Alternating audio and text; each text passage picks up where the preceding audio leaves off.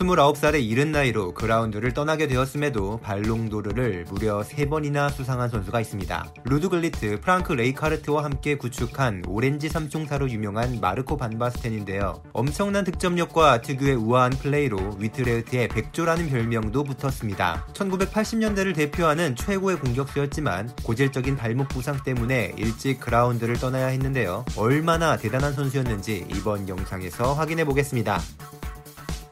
마르코 반 바스텐은 1964년 10월 네덜란드의 위트르흐트에서 태어났습니다. 본명은 마르셀 반 바스텐이었지만 그의 할머니가 마르셀이라는 이름을 발음하기 어려워했기 때문에 마르코라는 별명을 대신 부르게 되었다고 하죠. 그의 아버지도 축구선수 출신이었고 어머니는 체조선수였기 때문에 타고난 신체 능력을 갖고 있다는 평가를 받는데요. 자연스럽게 반 바스텐은 형과 함께 축구를 시작하게 되었습니다. 그의 형 스탠리 반 바스텐은 영국의 축구 레전드 스탠리 매튜스의 이름을 따왔을 정도로 그 그들의 아버지는 자식들의 커리어에 진지했었죠. 그런데 형제 중 더 특출난 재능을 보여준 아이는 6살 때 지역 내에 있는 유소년 팀에 입단한 마르코 반바스텐이었습니다. 결국 시간이 지난 후 네덜란드의 최고의 명문 아약스 AFC는 16살이던 반바스텐의 플레이에 반해 그를 팀에 데려오게 되었죠. 여담으로 그의 형 스탠리 역시 아약스 입단을 시도했지만 실력이 부족해 거절당했다고 합니다. 어린 나이에 아약스에 입단한 반바스텐이지만 데뷔전을 갖기까지는 1년도 걸리지 않았는데요. 1982년 4월 17살의 나이로 팀의 레전드 요한 크루이프와 교체 투입된 반바스텐은 단 20여 분 만에 데뷔골을 터뜨리면서 새로운 전설의 시작을 알렸습니다. 다음 시즌의 반바스텐은 주전 공격수였던 빔 키프트 때문에 주로 후보로 뛰었음에도 모든 대회 25경기 13골을 기록했고 리그와 컵 대회를 더블로 우승하는 것에 기여했습니다. 그의 잠재성을 알아보고 팍팍 밀어주기로 결심한 아트 데 모스 감독은 이탈리아의 AC 피사가 키프트에게 관심을 보이자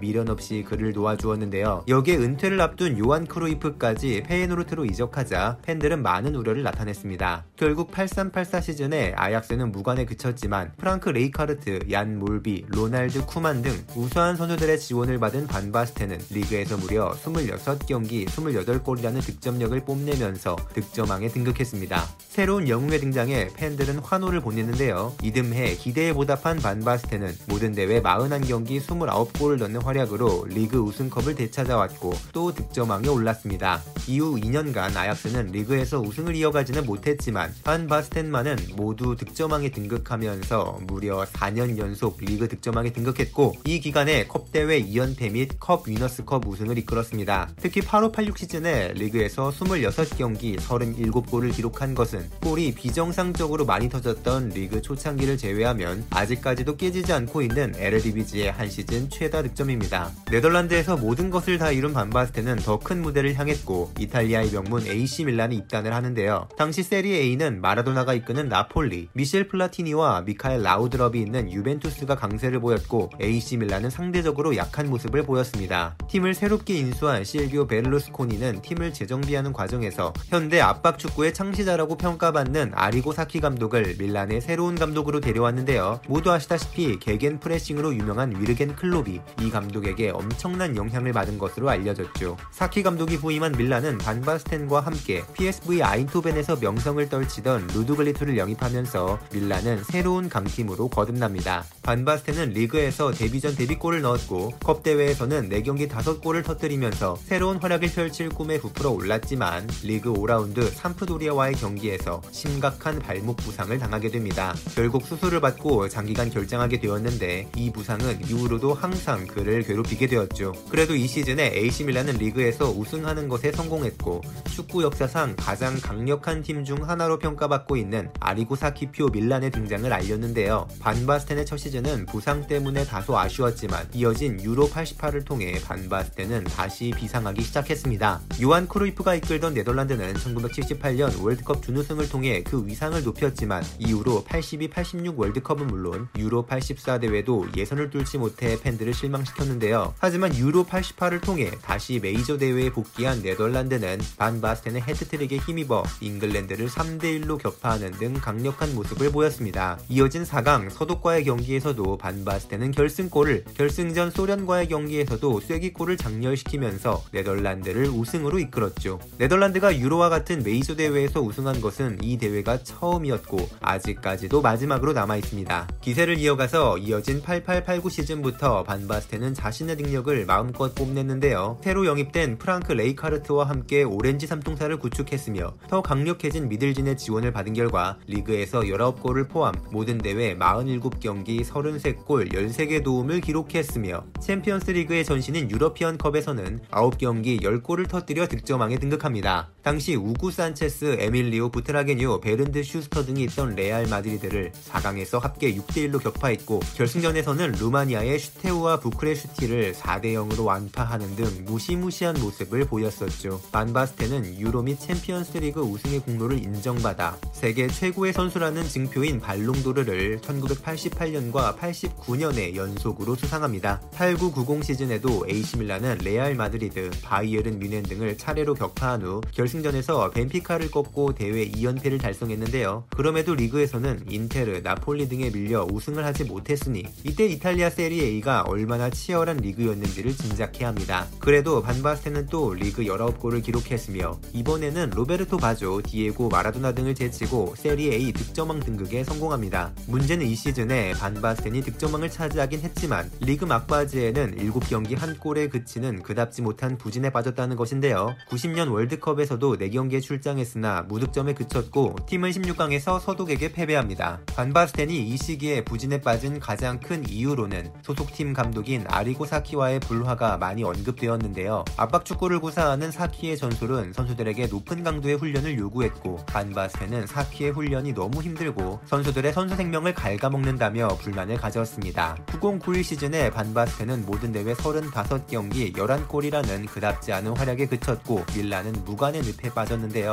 반바스텐은 레이카르트 등의 선수들과 함께 강력하게 팀의 불만을 표했고 결국 이 시즌을 끝으로 사키 감독은 팀을 떠나게 되었습니다. 이후 수석 코치를 맡고 있던 파비오 카펠로 감독이 후임이 돼 팀을 맡았는데요. 전임 감독의 철학을 계승한 카펠로가 이끈 AC 밀라는 전례 없는 58경기 연속 무패 행진과 함께 무적의 팀으로 거듭납니다. 이때 AC 밀라는 역사상 가장 강력한 팀 중 하나로 꼽히고 있는데요. 반바스테는 다시 득점포를 폭발시키기 시작했고 세리 A에서 31경기 25골을 넣고 득점왕에 등극합니다. 이 시즌의 밀라는 리그에서 34경기 22승 12무승부로 무패 우승을 달성했죠. 다시 한번 세계 최고의 공격수임을 입증한 반바스텐은 세 번째 발롱도르와 함께 피파 올해의 선수상을 수상합니다. 이때 반바스텐의 나이가 아직 20대 후반이었고 그의 플레이를 더욱 오래오래 볼 수 있을 것으로 팬들은 생각했는데요. 다음 시즌인 92-93 시즌은 다소 갑작스럽지만 그의 마지막 시즌이 되고 말았습니다. 리그 초반에 8경기 만에 12골을 폭발시킨 반바스텐의 골 폭풍에 팬들은 이번에야말로 트레블도 가능하다며 꿈에 부풀어 올랐는데요. 92년 12월 안코나와의 경기 도중 자신을 지속적으로 괴롭혀온 발목에 또 부상을 당했고 또 수술을 받아 많은 경기를 놓치게 됩니다. 팀은 초반의 상승세 덕분에 일찍이 리그 우승을 확정지을 수는 있었는데요. 새로 영입했던 공격수 장피에르 파팽과 젊은 공격수 마르코 시메오네 등이 반바스텐의 공백을 잘 메워준 덕분에 챔피언스리그 결 결승전에도 안착할 수 있었습니다. 독일의 뮌헨에서 펼쳐진 올랭피크드 마르세유와의 결승전 반바스텐의 발목은 여전히 좋지 않았지만 너무나도 중요했던 경기였기 때문에 고민 끝에 출전을 강행했는데요. 결국 별다른 활약을 하지 못했고 득점을 기록하지 못한 채 팀은 0대1로 패배합니다. 설상가상으로 반바스텐의 발목 상태가 굉장히 악화됐기 때문에 연골을 이식하는 수술까지 받게 되었는데요. 이후 그라운드 복귀를 위해 2년 이상 노력했지만 결국 29살에 챔피언 챔스리그 결승전 경기를 마지막으로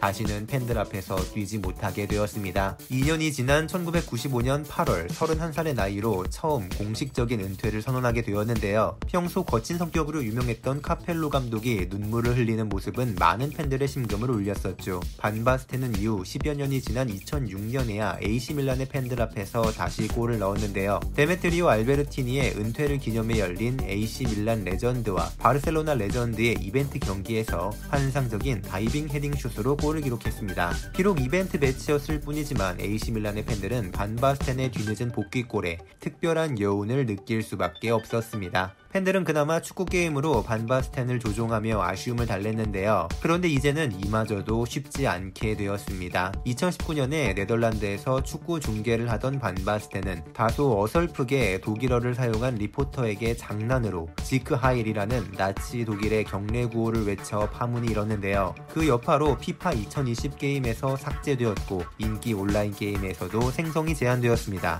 커리어 통산 373경기 277골 아쉽게도 부상으로 커리어를 빨리 마감했기 때문에 다소 평가절하되는 느낌도 있는 선수인데요. 약 11년 정도만을 뛰었음에도 발롱도르 3회 수상과 함께 네덜란드 리그 득점왕 4회, 이탈리아 리그 득점왕 2회, 챔피언스 리그 득점왕 1회 등 그야말로 득점 기계와 같은 모습을 보여주었습니다. 80년대에 파올로 로시, 우고 산체스, 부트라게뇨, 게리 리네커 등 쟁쟁한 공격수들을 제치고 최고의 공격수로 평가받는 위트레흐트의 백조 마르코 반바스텐의 이야기였습 지금까지 충나이시였습니다. 구독과 좋아요 버튼 눌러주시면 힘내서 더 많은 선수들의 레전설 얘기 전해드리도록 하겠습니다. 감사합니다.